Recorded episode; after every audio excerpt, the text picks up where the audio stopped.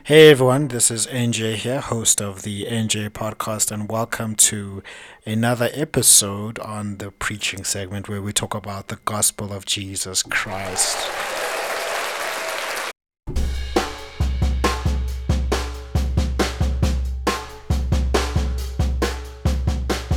Yeah, I just upgraded my equipment so you can tell that I'm having fun here.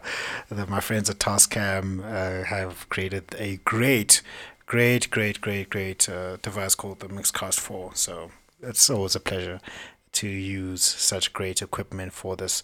And today we are going to talk about don't think that you are doing God a favor.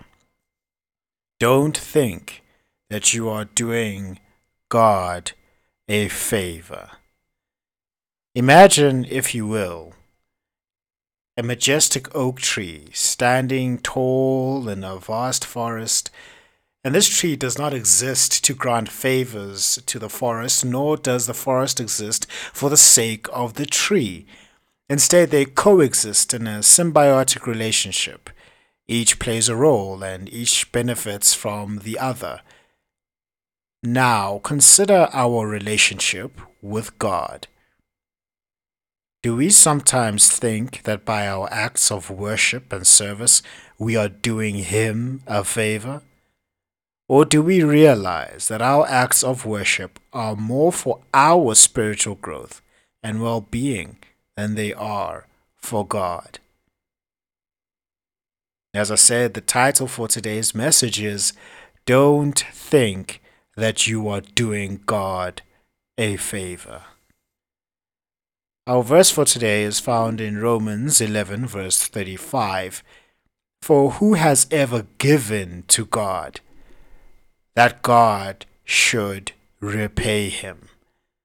If I was God sometimes, I'd feel like this. You think you can do this to me? Our first point is to understand that God's infinite abundance and our limited perspective are different. We read in Acts chapter 17, verse 24 to 25 The God who made the world and everything in it is the Lord of heaven and earth, and does not live in the temples built by human hands. And he is not served by human hands as if he needed anything. Rather, he himself gives everyone life and breath and everything else.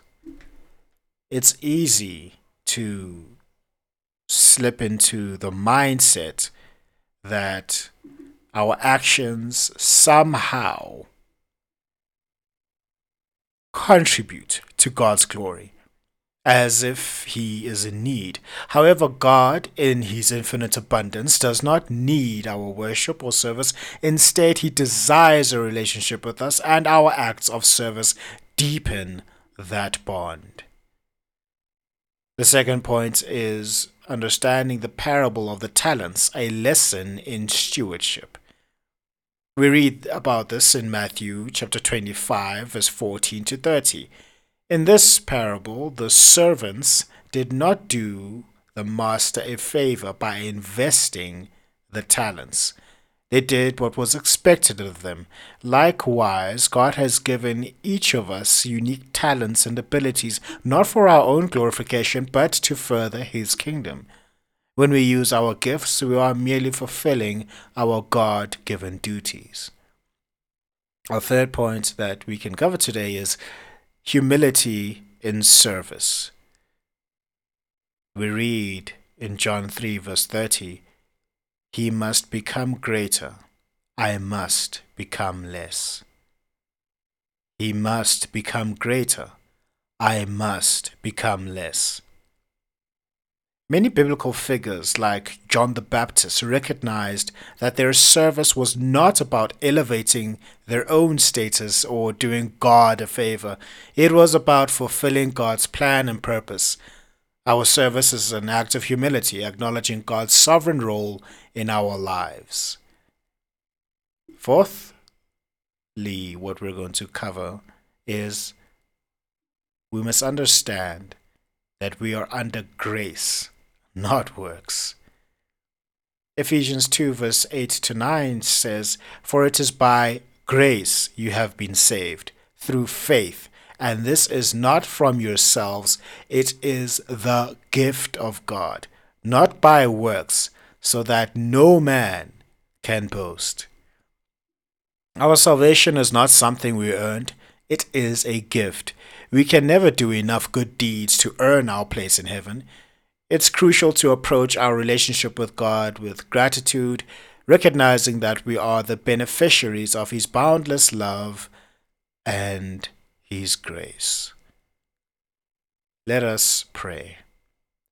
Dear Heavenly Father, we humbly come before you, acknowledging that all we have and all we are is because of your grace. Remind us daily, Lord, that our service to you is not a favor we do for you, but a privilege and a responsibility. Let our hearts remain humble and our spirits always thankful, recognizing that it is you who has done us the ultimate favor by granting us the gift of salvation. Guide us to serve you with pure motives, seeking only to glorify your name.